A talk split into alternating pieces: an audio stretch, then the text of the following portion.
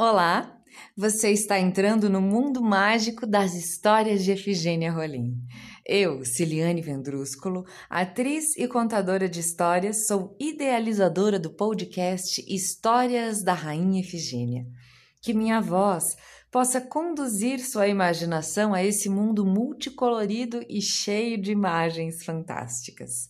Que tal mais uma história? Então, abra os ouvidos e o coração e aproveite as histórias da Rainha Efigênia, a rainha do papel de bala.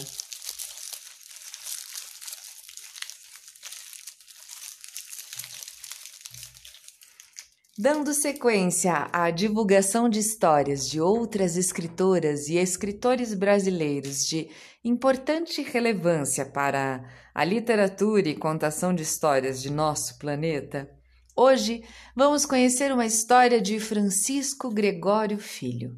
Ela se chama Arvorão e está no livro Guardados do Coração. Quando pronuncio a palavra árvore, penso numa mangueira, árvore frondosa, generosa, de muitos galhos, folhas verdes, sombra larga, tronco grosso e raízes compridas. Seu fruto tem caroço, tem fiapos, tem polpa amarela e gostosa. Gosto de descascar a manga com os dentes e comê-la segurando com as mãos. Tenho prazer em olhar as mangueiras nos quintais, nas chácaras, nos sítios, nas fazendas de plantios de frutas e experimento enorme sensação de beleza vendo-as às margens das estradas pelo interior do Brasil. Então pronuncio mangueira.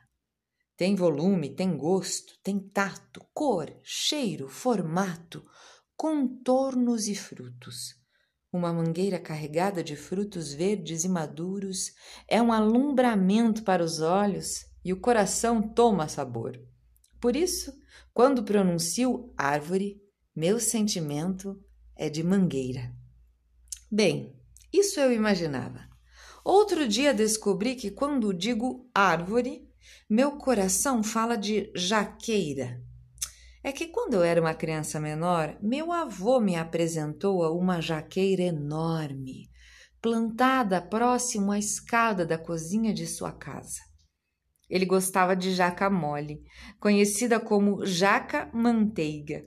Plantada pelas mãos de meu avô quando ainda jovem, lá permanecia a jaqueira, gerando muitos frutos de temporada e temporada jacas grandes, carnudas, doces e exalando um perfume embriagador.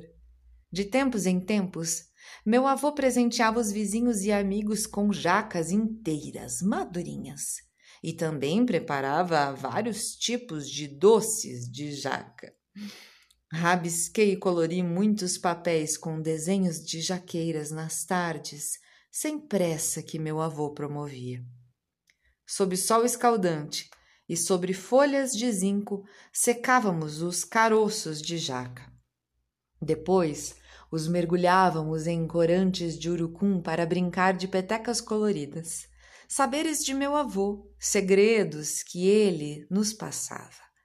Ficávamos um tempo grande olhando a jaqueira, passeando em sua volta. Pois bem, tempo desses descobri que quando falo a palavra árvore, as referências recorrentes também são da jaqueira de meu avô e não só das mangueiras que tanto me comovem. Meu pai, por sua vez, era apaixonado pelos cajueiros, disso eu sei. Ele nos convidava para abraçá-los. Sua relação com os cajueiros era comovedora. Ele adorava sentar nos galhos das árvores chupando os frutos, cajus vermelhos, amarelos, cajus de vez com sal.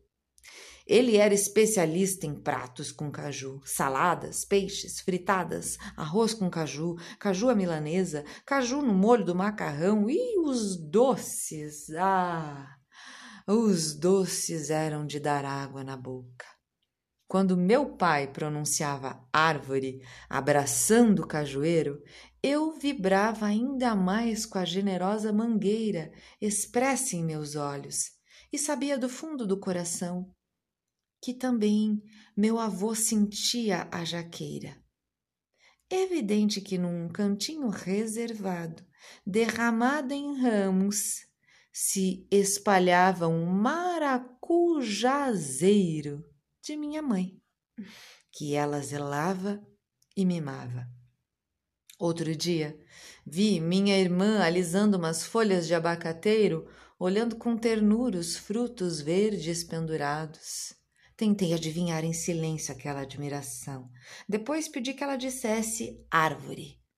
Veio do tamanho daquele abacateiro? Nada mais falei. Preferi o silêncio.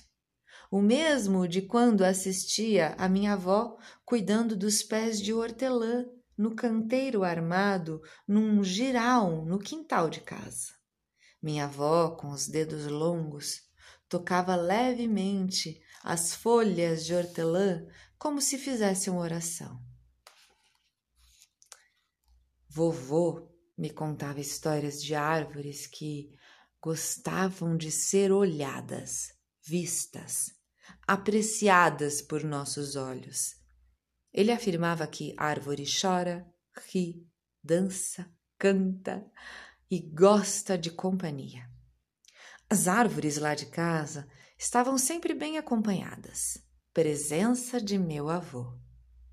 Pronunciando a palavra árvore, percebo meu coração se desfolhar num movimento parecido com o da rosa se abrindo para revelar suas pétalas e se perfumar inteiro de jacas e mangas.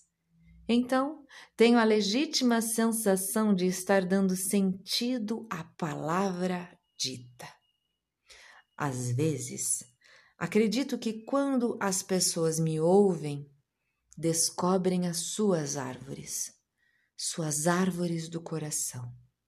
Uma pitangueira, uma laranjeira, um coqueiro, uma macieira, um limoeiro, sei lá. Mas deve ser assim também quando elas pronunciam a palavra árvore. Aí compomos um arvoredo. Muito bem. Obrigada pela escuta sincera. Espero que tenham gostado da história de hoje. Um beijo grande e até o próximo episódio. Este projeto é realizado com o apoio do Programa de Apoio e Incentivo à Cultura, Fundação Cultural de Curitiba e da Prefeitura Municipal de Curitiba.